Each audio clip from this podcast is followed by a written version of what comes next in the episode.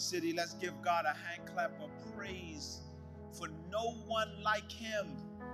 No one like him. Listen, Grace City, we are 1 year away from the time that we had an announcement that we could not have church last year. And the miracle that they just sang about and the faithfulness of God is that we are still here. And do me a favor, help me celebrate this team who have made sure that this work continues. Come on, send me some hearts to all of the team that continue to push this work forward. I am so grateful. This could not happen without the team and the grace and the love of God. And so we're just excited about that. Well, this is the 9th week of our 10-week series entitled Onset and in the book of James. And last 2 weeks, Bob told us to learn our lines by explaining the theology and practice of speech. But the next 2 weeks, Grace City, we're concluding our series on the power of God's will in James 4:13 through 17, and the power and prayer in James 5:13 and 20. So let us pray. Our Father and our God, we thank you. We celebrate you for bringing us this far. God, you are the potter. I am the clay. Mold me, shape me, make me, break me to what you need us to be. Holy Spirit, we give you full authority. Minister to our minds. Speak with our tongue, love with our hearts. In Jesus' name we pray, and our God's children say, amen, amen. There is no one like you. Our focus text is James chapter 4, verses 14 and 15. Here in your reading, in your hearing, why you do not even know what will happen tomorrow. What is your life? You are a mist that appears for a little while and then vanishes. Instead, you ought to say, if it is the Lord's will, we will live and do this or do that. I want to preach this morning from the title, The Power in God's Will. Oftentimes, Grace City, we hear the key to being successful in life is having a plan. Benjamin Franklin once said, if you fail to plan, then you are planning to fail. I think we can all agree that having a plan is an important part of navigating our lives. But even in the best planning, we only create a plan that is good. Because in order for us to have a perfect plan, you would need to know what is happening in the past, what happens in the present, and you would also need to know the future. Let me see if I can put this where you can get it. Many of us probably sat down with a financial planner before, and the job of the planner is to create a plan so that you can meet your financial goals in the future. One of the ways they do this is they show you a chart that shows you where you will be financially in the future. And if you save a certain amount of money, you will have this amount at the end. Your eyes light up and you're excited about and willing to save for your future.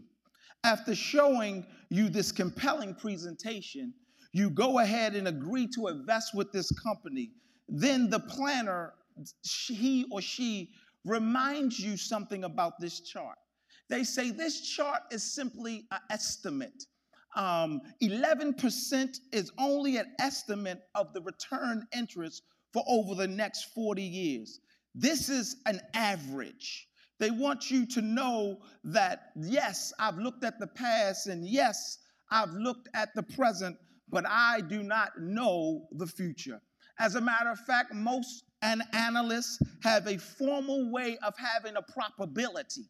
Their probability can go as high as 85%. That you can have this amount in the future. But the planner makes it clear that it is an estimate. He or she is not in control over the future, the interest rate, or time.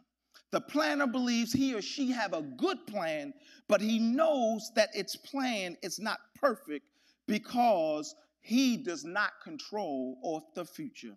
Well, if the financial planner understands that he does not or she does not have control of the future, surely we as Christians should understand that we don't have a perfect plan because we do not know what tomorrow holds. But the good news for the believer is that although we don't know what tomorrow holds, we do know the one who holds tomorrow. We know the one who's not contained to time. We know the one that is omnipresent. We know the one that's omniscient. We know the one who's omnipotent. Grace City, God is the only one that holds our future, and his plan is perfect. That he is the one we need to align our plan with God's plan. He is the one that said to Israel in the midst of captivity, I know the plans I have for you, plans to prosper you, plans to give you a hope in the future. He is the one that said to Abraham, I am going to make you a father of many nations. He is the one that said to Israel when they were in Egyptian captivity, I'm going to let my people go. He is the one that saved his people on an old rugged cross. He's the one that got up from the grave and had victory over death. He is the one that is the Alpha and the Omega, the first and the last, and the beginning and the end. Grace City, we see in order to have a perfect plan, we must align our plan with God's plans. And this is the question for us this morning. Is your plans aligned with God's will? Because when you do, you will discover there's power in God's will. Jesus makes this clear when he taught his disciples to pray. He said, let your kingdom come and your will be done on earth as it is in heaven. Well, in our text this morning, we find James continuing to converse with his audience in chapter 4 about submitting to God. I know submitting is not a word that we like in this modern day, but he wants us to know that submission to God is a good thing. He opens this chapter by admonishing the audience about fights and quarrels among themselves. For James, it's more submitted we are to God, the more we will be submitted to one another. So James in verses 1-6 says, submit your words to God. Bob told us those words that are submitted to God are on script.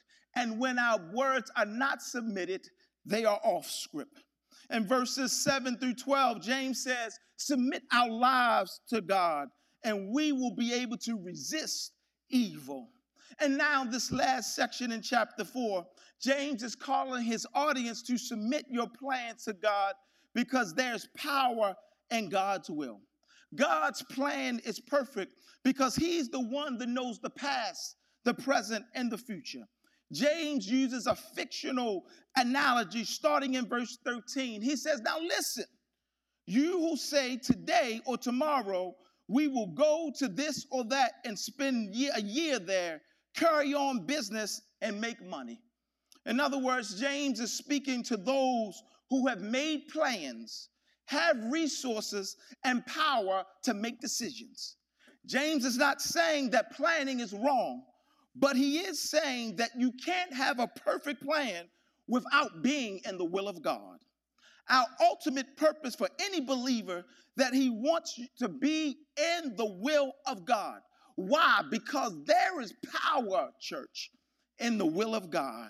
James is clear that people are placing trust in their own plans is dangerous because we are at risk of having a wrong understanding of other people as well as a wrong understanding of ourselves. There's a risk of the sin of presumptuousness, that we are masters of our own course, and all we have to do is make right decisions.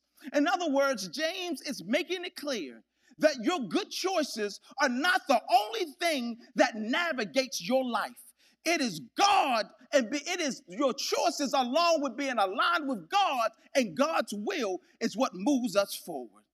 Jesus uses a fictional example to address this audience, letting them know that when you align with God's will, there's an aspect about God you can recognize because there's power in God's will. Grace City, when our plans align with God's plan, we will recognize God's sovereignty. We will recognize God's sovereignty. Here it is in the text. Look at verse 14. Why? You do not even know what will happen tomorrow. What is your life? You are a mist that appears for a little while and then vanish. James is addressing in this story those who are deliberately have confidence in their own plan. Those men in verse 13, he's addressed, look, the ones today, tomorrow, we will go to the city, spend years there, carry on business, make money. People who have the power to decide where they go, when they go, how long they go, and how long they stay, and what the outcome would be. The danger in this kind of success is you can find confidence in your decisions and fail to acknowledge the sovereignty of God. God's sovereignty is God is above all things and before things. God's sovereignty is God created all things and hold all things together. God's sovereignty is God knows all things, the past, present, and future. James says, even though you have a good plan, don't forget God's sovereignty. God's sovereignty is at work, and it is greater than any of our plans. James knows we are at risk of being presumptuous, so James says to his audience, you need to acknowledge your ignorance. He says in verse 14, you've got to acknowledge your ignorance. That means what you don't know. He says, why? You do not even know what will happen tomorrow. And your life is not even your life. He says, acknowledge that you are not in control of your life. James wants them to know that their plans are still a part of a bigger plan. Grace City, when we place our confidence in our plans and ignore the fact that we do not know what tomorrow holds, we lose sight of the fragility of our humanity. And James and Luke helps us with this because he tells a parable in Luke chapter 12, verses 16 to 21, and I'll put the Corey Bonds on it, if you will. He says, there was a rich man who yielded his abundance. He asked himself, what should I do with my abundance? The man decided to store up, so he decided to create bigger barns, find other places he can put his money in so that he can gain more interest. He planned that by 65 years old, I'm going to spend my money and live my life. But right at 65, when he retired, the man was called to go home to be with the Lord. The man had a good plan, but it wasn't the perfect plan because he didn't have the future. He didn't align his plan with God's plan, and he ended up failing to recognize the providence and sovereignty of God. If he aligned his plans with God's plan, he would have understood that he's not guaranteed to live to 65, and she should impact the kingdom while he has time on earth right now. Jesus calls him a fool. He failed to submit his plans to God's plans only to find time had run out, and he ended up dying rich with his riches stored up. Grace City, when we understand God's sovereignty and recognize God's sovereignty, you understand this, Grace City. You are one text message, one email, one bad day on the stock market, one bad diagnosis, one sickness, one pandemic, one bad decision away from your life changing forever. You can't afford to make a plan without aligning your plan with God's plan because God is sovereign and it is in his providence. Grace City, James is saying to you and to me that there's power in aligning our plan with God's plan. Grace City, the first thing we see is when our plans align with God's plan, we recognize God's sovereignty. But the second thing you'll see is when you align your plans with God's plan, you recognize God's sufficiency. Look at verse 15. He says, instead, you ought to say, if it's the Lord's will, we will live and do this or that. James does something that I believe is important for every believer. He adds a qualifier, which is if the Lord's will. In other words, James put the onus on God and not on his plans. That's a preach right there. There is power in aligning with God's will. James is saying it is not enough to just acknowledge our fragility of our humanity, but we must acknowledge that even in our best plans, God's hand is at work. God has a perfect plan, and we need to align our plan with his will. God's will comes in two forms, Grace City. We have God's perfect will and God's permissive will. We know God's perfect will. We heard it in Romans. Paul addresses it in Romans 12 and 1 and 2. He says, therefore, I urge you, brothers and sisters, in the view of God's mercy, to offer your bodies as a living sacrifice, holy and pleasing to God. This is your true and proper worship. Do not conform to the patterns of this world, but be ye transformed by the renewing of your mind. But here it is. Then you will be able to test or prove what God's will is, his good and pleasing, perfect will. Paul and James are saying the same thing, that submit your words, when you submit your lives and you submit your plans to God, you can find God's perfect will. There's also God's permissive will, is when God allows things to happen. This is not necessarily immediate and good. In fact, God often allows evil things to happen. He does this a couple reasons. One, first, God allows evil things to happen in order to preserve the gift of free will that he has given us. Second, God allows evil to happen because he knows that he can bring about greater good in the situation. It is important to note that God does not cause evil, but God allows something to happen that is contrary to his will because he knows he can use it for even a greater good. When we look at Grace City Church, Lil, I remember we wanted to align our plan with God's plan. And one of the ways we did that is we had a SWOT analysis by looking at the strengths and weaknesses and opportunities and threats of our church. Every area we had someone have a voice and speak into it, and we wanted everyone to speak into it. It was a great plan that then we said, this is what we're going to do in the future. But our plan, Lil, Mary Lou, didn't have in the plan for a pandemic. We had a good plan, but it wasn't pandemic proof. But we was clear that we needed to align our plan with God's plan. And when you align your plan with God's plan, we discovered a year later that God's grace is sufficient. Y'all, that's my point here, is that God, and you will discover God's sufficiency. I know that I'm in good ground. I know I'm in good ground because there was a man named Paul in 2 Corinthians 12, 8 and 10 that says, 3 times I pleaded with the Lord to make it go away, but he said, my grace is sufficient for you, for my power is made perfect in your weakness. Therefore, I will boast all more gladly about my weakness so that Christ's power may rest on me. Grace City, first, when our plans align with God's plans, we can recognize God's sovereignty. Second thing I see is when I recognize God's sufficiency.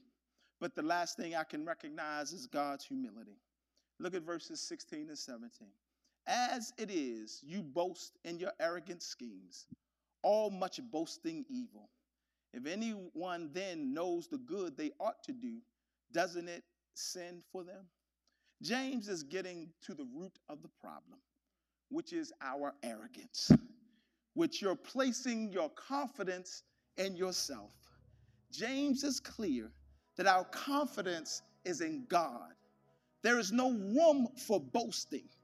James is addressing the sin of presumptuousness when we think more of ourselves and our plans than God. James says it is the same thing as doing evil.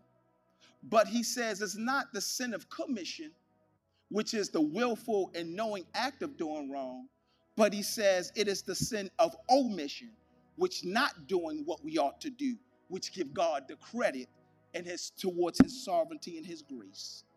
When we do this, we fail to acknowledge the power of the cross, Grace City, because the redemption of our lives is on that cross, and that is God's perfect plan.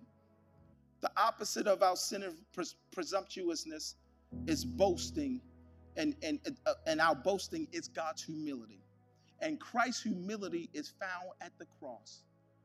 Philippians 2, and Paul writes this as well, who being the very nature of God, did not consider equality with God to something to be used to his own advantage. Rather, he made himself nothing by taking on the very nature of a servant. Being in human likeness, being found in the appearance of a man, he humbled himself by becoming obedient to death, even death on a cross. Grace City, James is clear that there is power in aligning with God's will when we recognize God's sovereignty, God's sufficiency, and God's humility. You know, the night that Jesus was headed to the cross, God had a plan and man had a plan. And there were two wills going on. It was the will of God and it was the will of man. The will of man was to show that Jesus was a guilty man and to show that he was evil and wrong. That was the will of man. But the will of God was in this moment that he would redeem his world and change the lives forever. So Jesus, sweating blood in the middle of this anxiety, stressed out, head to a garden called the Garden of Gethsemane.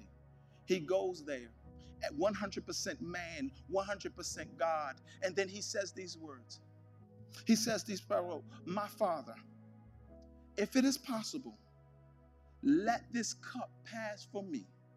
But in the same sentence, he says, "Nevertheless," watch this, "not my will, but thy will be done."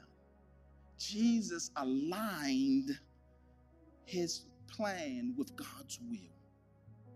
He found God's sovereignty. He got God's sufficiency. He found God's humility. The will of God was for Jesus to die and redeem the world, to be raised from the dead so all may be saved. It is the work of the cross. That is the ultimate perfect plan.